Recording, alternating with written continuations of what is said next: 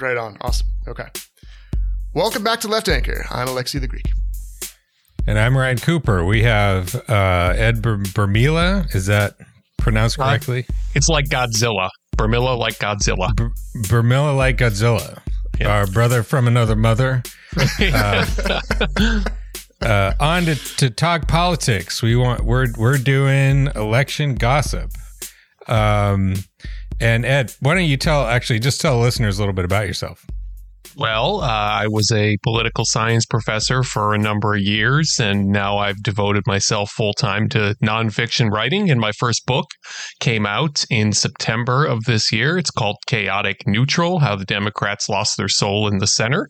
And it is about uh, the struggles the Democratic Party has given the makeup of its current coalition and why that coalition that is difficult for them to consistently deliver election wins with, how it got to be the way that it is. Great. Yeah. So we're definitely going to be digging into that sort of thing. But I think first, you know, we could start out with results. So where do we stand? It is now, um, you know, two days following the election. Um, and we still don't know. Love living in this dilapidated shit heap of a country.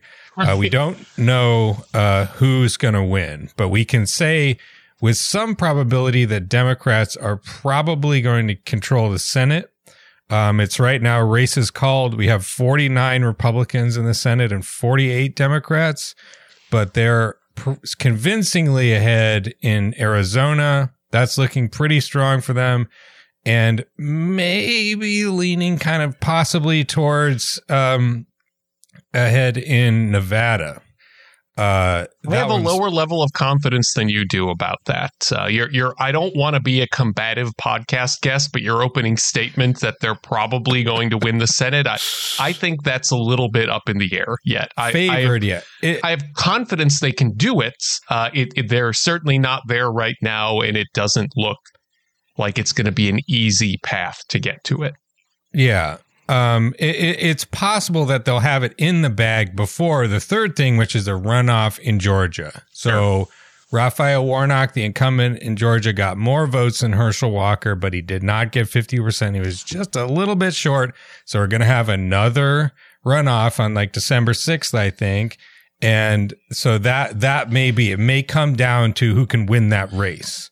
Yeah, Um, and the, paradoxically, it, it'll be an easier race if we already have the Senate, right? So, as some people Exactly. noted. and because well, why don't you tell us, Ed, why why uh, why might that be the case? Well, as you guys are well aware, I mean, if the Democrats can hold on to Cortez Masto's seat in Nevada, then the Georgia runoff will not be for control of the Senate. It will be for the Republican Party to try. You know, the best incentive they'll have in that runoff is, well, you know, spite, I guess. But, um, you, you know, the turnout is likely to, I mean, turnout always falls a little bit for runoff elections. There's election fatigue throughout the year.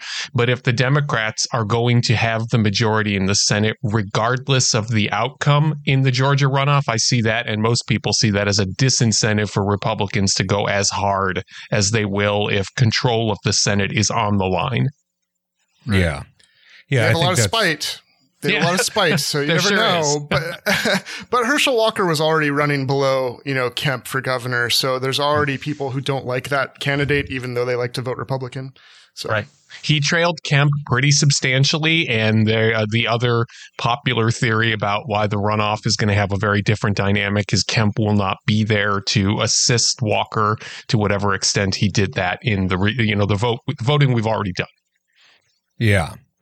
And I should note that here in our home state of Pennsylvania, the left anchor headquarters, uh, John Fetterman did win, and he won pretty convincingly against Mehmet Oz. Um, and that, that was a flip. It was used to be Pat Toomey, a Republican.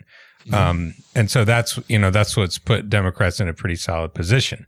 Um, Now, of course, that that flip is negated if they they lose Nevada. That's the, the Right. difficult part about where we stand right now. Is flipping a Senate seat is an incredible accomplishment at this political reality juncture that, that we live in right now. But if you immediately turn around then and let the Republicans flip one, all of it seems to go for naught. Yeah. Um, on the House, uh, we have currently unbelievably, I, I did not expect this at all. It's still too close to call. That's the end of the preview, folks. As usual, we like to mention that this podcast is sponsored by the American Prospect Magazine. So if you want to listen to the whole thing, uh, you can subscribe at $5 a month if you want that, plus a free subscription to the website, uh, plus the opportunity for a steeply discounted print subscription.